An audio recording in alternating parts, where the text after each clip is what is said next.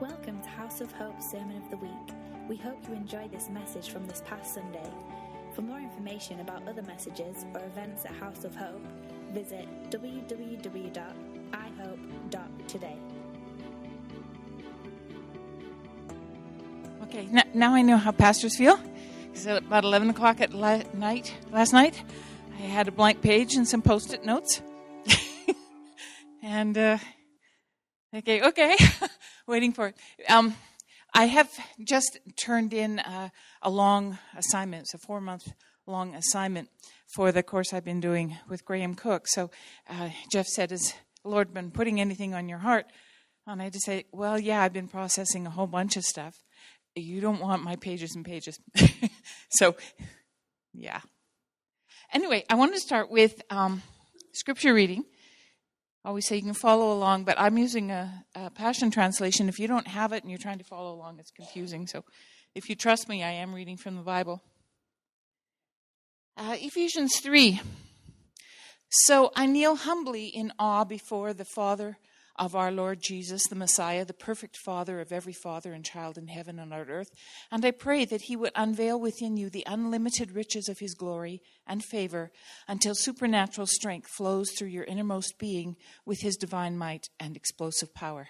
Then, by constantly using your faith, the life of Christ will be released deep inside you, and the resting place of His love will become the very source and root of your life the other scripture I'm going to read is one that was, was part of my assignment.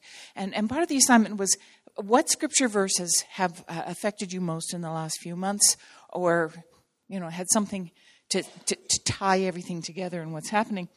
And um, it was this one in Hebrews 4. Um, now, the, what's happening in this, the previous chapter is uh, he's talking about the uh, people, particularly at Meribah, the children of Israel, when they were in the desert, and um, how they had failed to grasp everything God had for them. Now, God has offered to us the same promise of entering into his realm of resting in confident faith. So we must be extremely careful to ensure that we all embrace the fullness of that promise and not fail to experience it. For we have heard the good news of deliverance just as they did, yet they didn't join their faith with the word. Instead, what they heard didn't affect them deeply, for they doubted. For those of us who believe, faith activates the promise, and we experience the realm of confident rest. Um, so, looking around here this morning, I'm seeing a lot of people who have been through the valley of Achor, the valley of trouble, in the last while. You know, some of you I know, some of you are more private, and uh, you know, but the Lord knows what you've been going through. And for a lot of people, it's it's it's been a tough, slogging year or two. And uh, so I, I was asking the Lord early in the year. I asked Him for a word, and I also asked Him, you know, what does this mean? How do you want me to respond? Who do you want to be for me in this in these circumstances? So one day uh, it was a little over a year ago, I was driving to Calgary for yet another appointment. Richard was sick. He couldn't come. He was contagious. They asked him to stay away. So I was driving alone. Road conditions weren't great. I had my iPod on shuffle because I didn't want to be playing with the dials. And, um, and I was just praying. And, you know, it's kind of scary. So I was just saying, God, this, what do you want me to do? Really? What do you want me to do? And suddenly, my the, the music starts playing, and it's Etta James. And she's going, Trust in me in all you do. Have the faith in me that I have in you. And I'm going, you're kidding, right? I didn't know this was on my iPod. I had I had bought an album of jazz songs and I only I thought loaded down two or three of them. I'd never heard this song before. You ask a question, God, what do you want me to do? And the music says, "Trust in me." You know, like, okay, let's pay attention to that. So I realize as I'm um, going through this, he says have the faith in me that I have in you. You have faith in me? Okay, that's no, that doesn't fit my theology. well, sometimes he messes with my theology because he reminded me he went to Gideon when Gideon was hiding. Gideon was so scared, and he said, "Hail, mighty man." You know, um, God saw him in a way that he didn't see himself. Okay, and sometimes God sees us in ways, and He responds to that persona, that person He knows that you are going to be, and. Um, that's what I think what was, was happening here.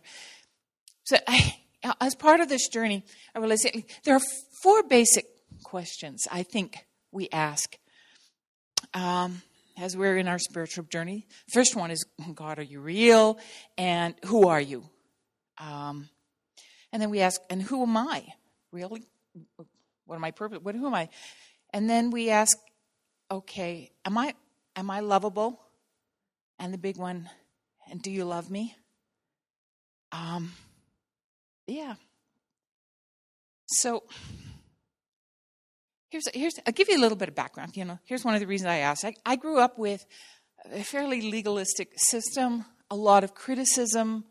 You know, you can always be better. It was good, but you can be better. Um, there have been moments of betrayal.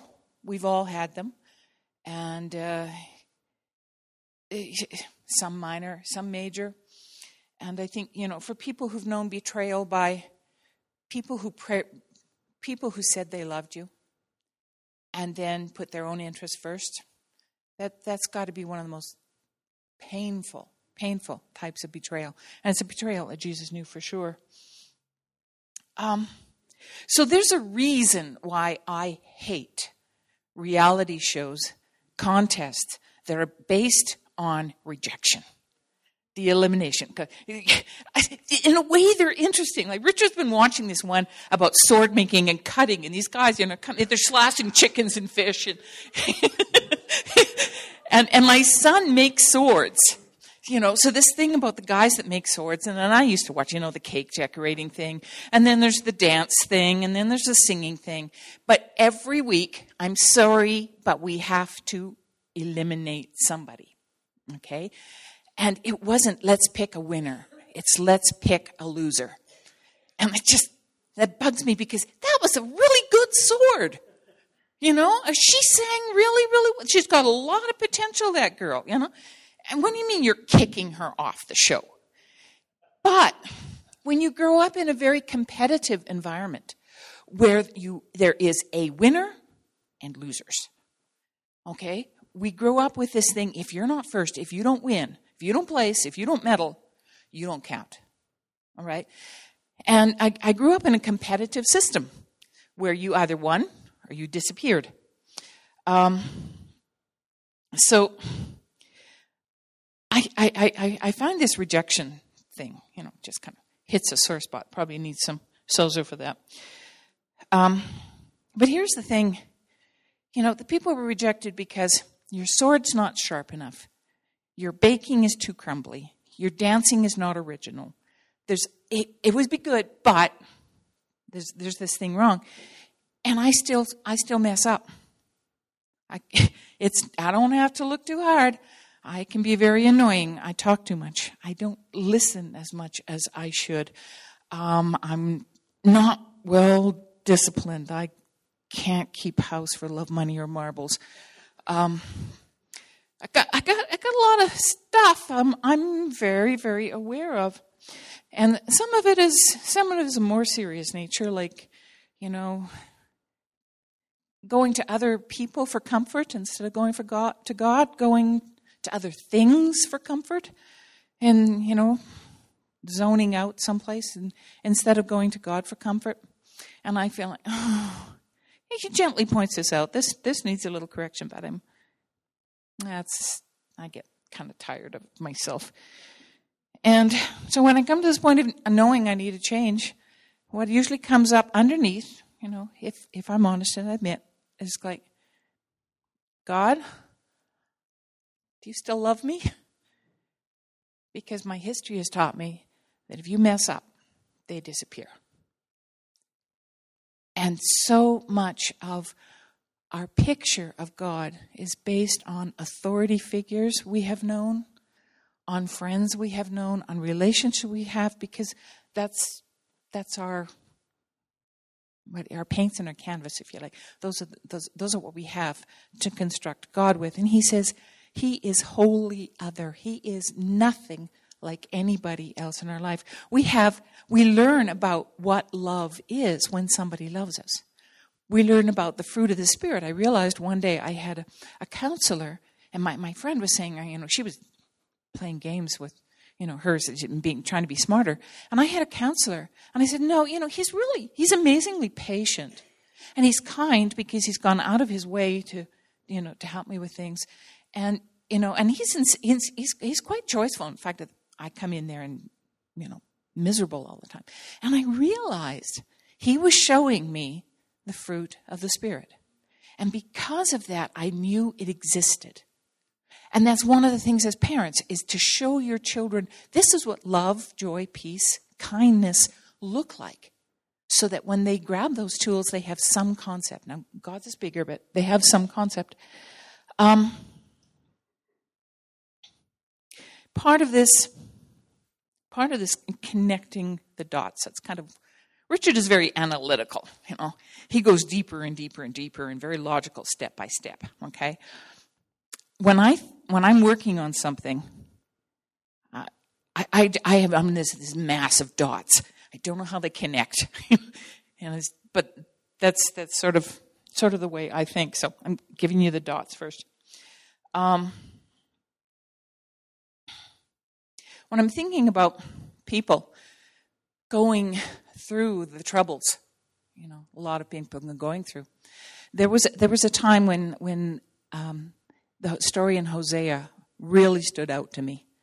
And in Hosea 2, there's a symbolism of Israel as the woman um, who has gone, who is unfaithful to her husband. Okay. And Hosea is the prophet, and symbolically, he marries an unfaithful woman. And then God talks about the interpretation of this living nightmare dream and says, I will take her from her vineyards and the other place. I will take her into the valley of Achor. Now, Achor means trouble. I'm taking her into the valley of troubles. And he says, and there I will allure her. And she will respond to me. And she will sing to me as in the days of her youth. And that word, she will respond to me in Hebrew is ana. And I looked up that other words. It's used most of the time when people use that word. It's um, in the Psalms frequently in a prayer. People are saying, Lord, hear us. Lord, respond to us. See our situation. Respond to us. But sometimes God says, Ana to his people. He said, My people, hear me. Listen to me. Respond to me. I'm calling out to you. It's like God prays to us, which is another theological thing I probably shouldn't say, but he, in the communication, prayer goes both ways. And he says, Ana, come to me. And what he wants in the midst of this trouble, he took her aside from all of the things she was depending on to allure her, to woo her, and there is a divine romance going on here. Now, men don't check out because if women can see themselves as sons of God, men can see themselves as the bride of Christ. There is a wooing that, that goes on here. And okay, I was, I was watching, I was watching two, uh, youngish people and I was in a situation where, you know, you watch these two, two guys two, a woman and a man, and friends of mine, and I, hey, something going on here.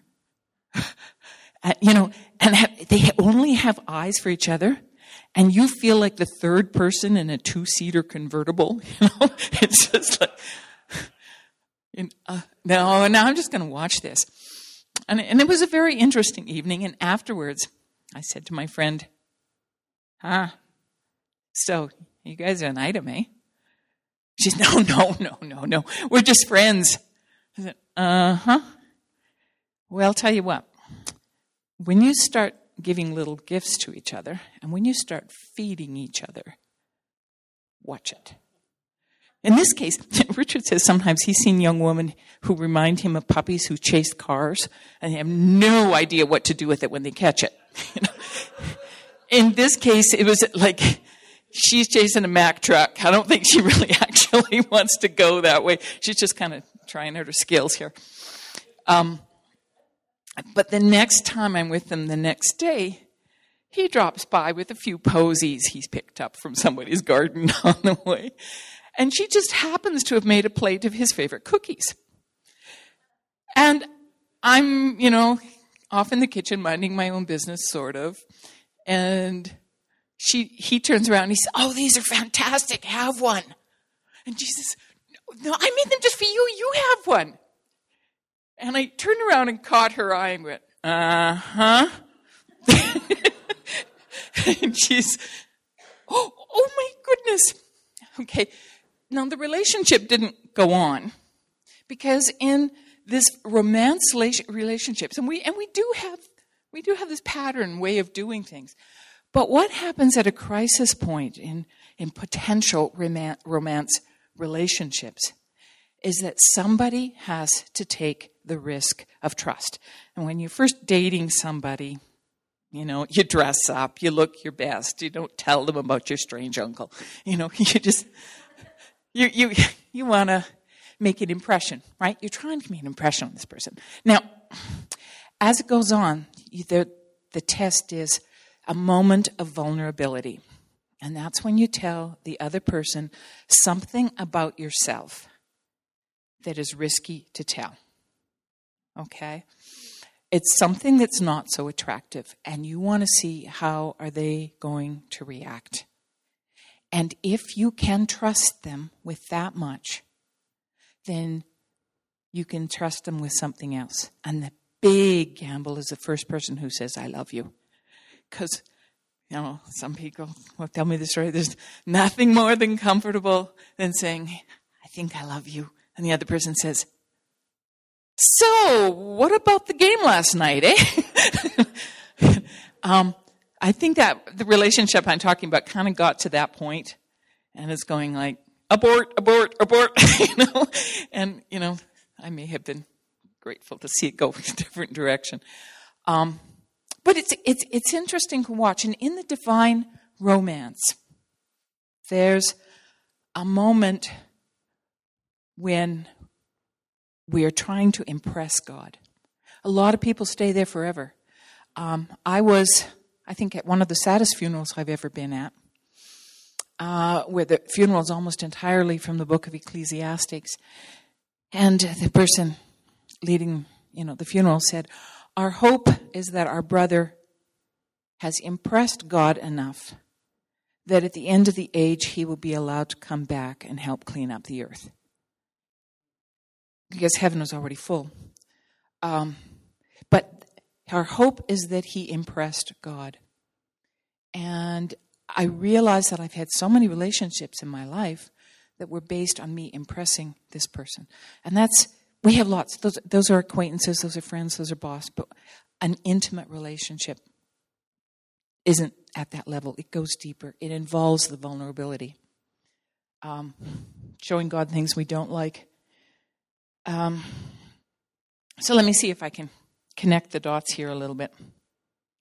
In Hebrews, this is this is the verse that was standing out to me. Let me go back to Hebrews here. Uh, Hebrews 4, verse 3. For those of us who believe, faith activates the promise, and we experience the realm of confident rest.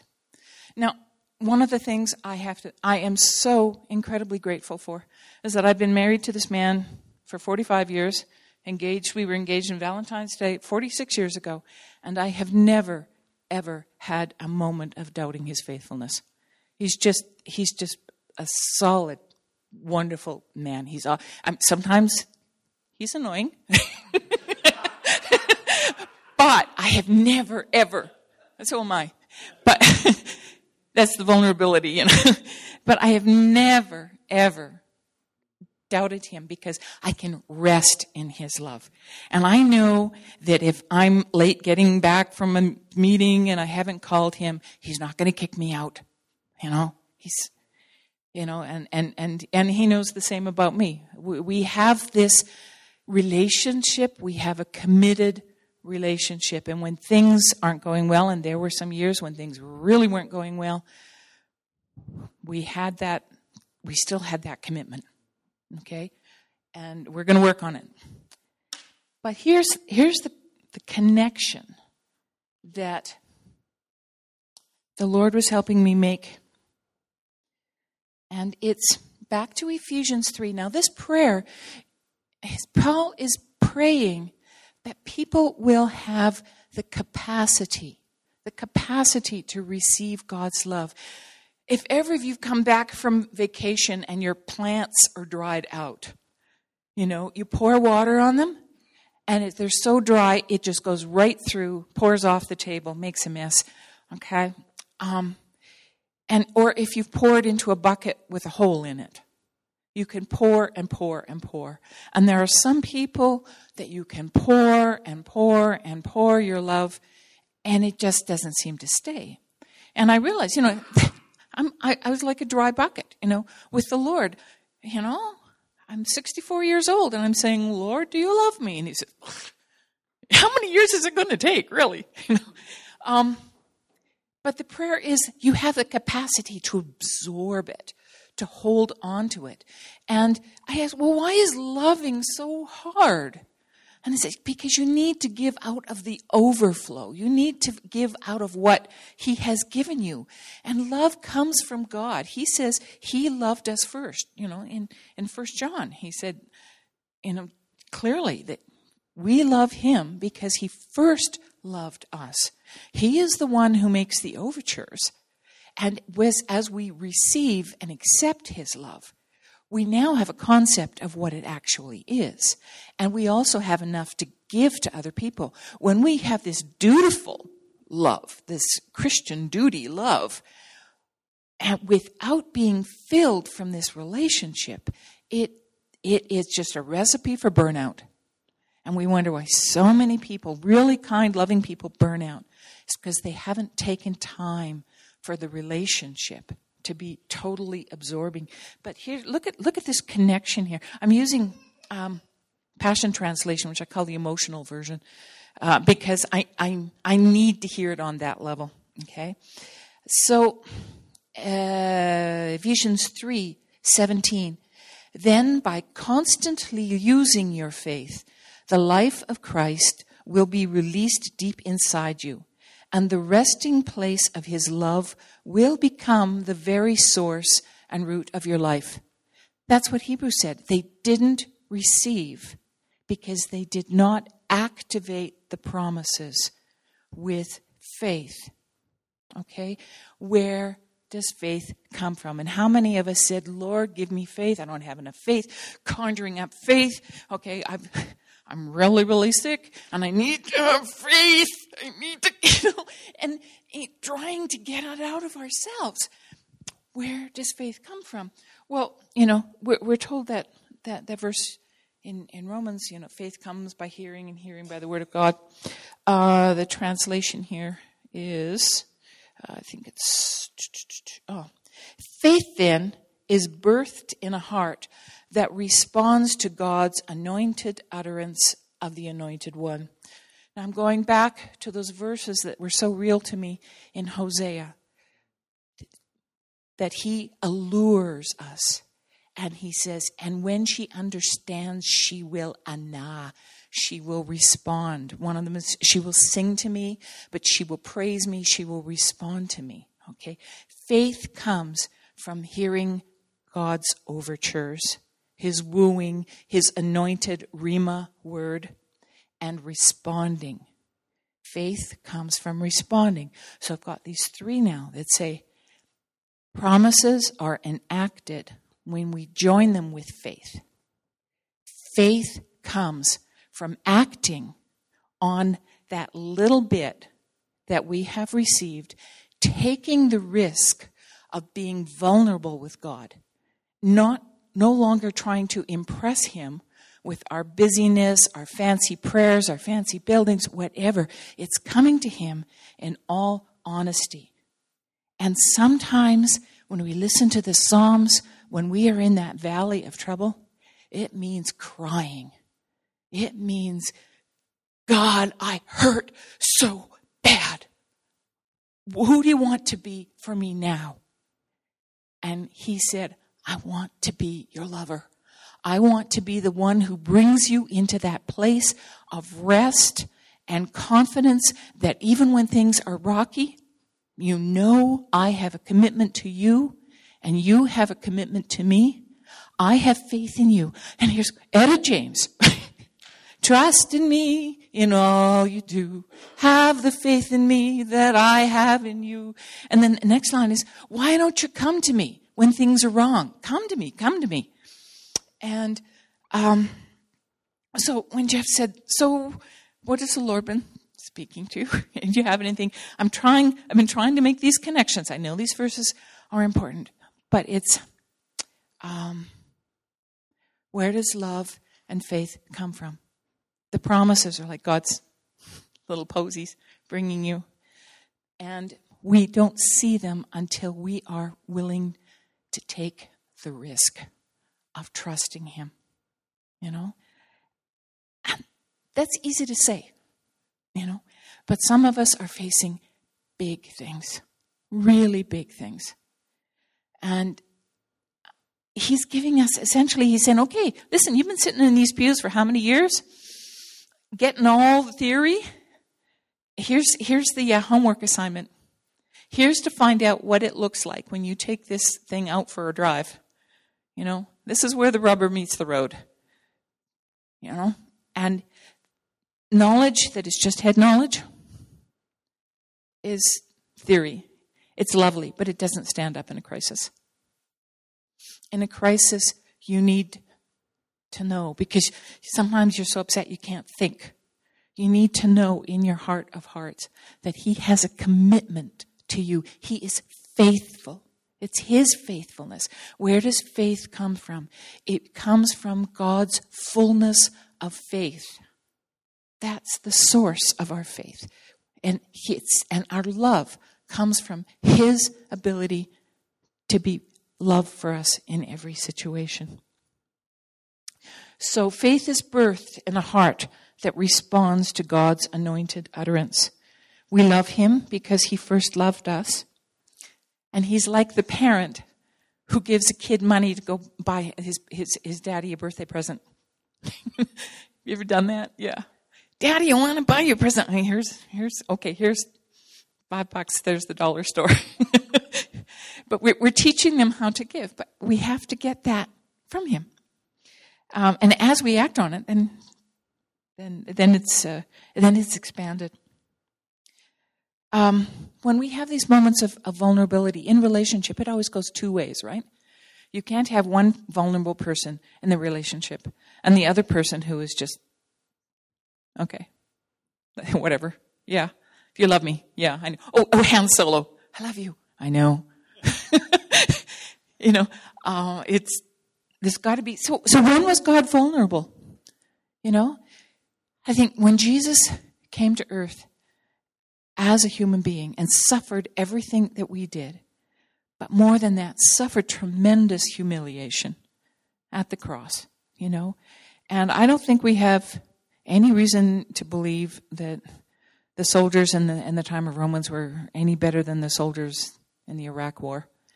Uh, I'm I'm, I'm quite sure he was humiliated the same as a lot of us have been. And he was willing to do it. He could have defended himself, but he didn't. He became totally vulnerable. He hung on a cross totally, totally vulnerable. And so when, you know, when we say, well, okay, here's my part of the bargain. I'm willing to tell you about the time that, you know, I stole a grape from the store. and he says, I'm willing to hang naked on a cross for you. You know, and he's waiting for us to respond. He's saying, I love you. And all he's asking for us is to say, I love you too. I love you too. And when we step out on that, I love, okay, I love you. And I will take the risk of speaking in church with no notice. um, it's a, okay, I have faith that you'll be there for me. Okay. And when we do that, he responds. He, he ana uh, to our ana. You know, he responds to us. So, anyway, this was my year, couple of last year, years in the Valley of Achor. I also like to remind you that the valley is where the feast is kept. And uh, the enemy sees what's going on, but he can't touch us there. Sits all around and he's really, really jealous about that potato salad. but this feast is in the valley, and that's where we learn. Um, so, I guess in conclusion, what I'd like to do is pray Paul's prayer from Ephesians 3 over you. So, Heavenly Father, I kneel humbly before you, the Father of our Lord Jesus, the Messiah, the perfect Father of every father and child in heaven and on earth. And I pray that He would unveil within you the unlimited riches of His glory and favor until supernatural strength flows through your innermost being with His divine might and explosive power. Then, by constantly using your faith, the life of Christ will be released deep inside you, and the resting place of His love will become the very source and root of your life. Then you will be empowered to discover what every Holy One experiences the great magnitude of the astonishing love of Christ in all its dimensions.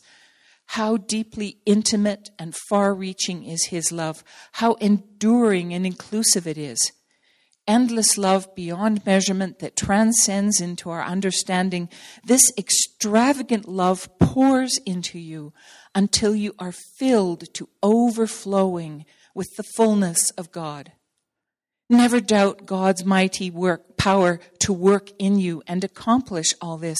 He will achieve infinitely more than your greatest request, your most unbelievable dream, and exceed your wildest imagination. He will outdo them all, for his miraculous power constantly energizes you. Now we offer up to God all the glorious praise that rises from every church in every generation through Jesus Christ, and all that will yet be manifest through time and eternity. Amen. Thanks for listening to our Sermon of the Week. Our desire is that you will be changed by the love of the Father and the power of His presence.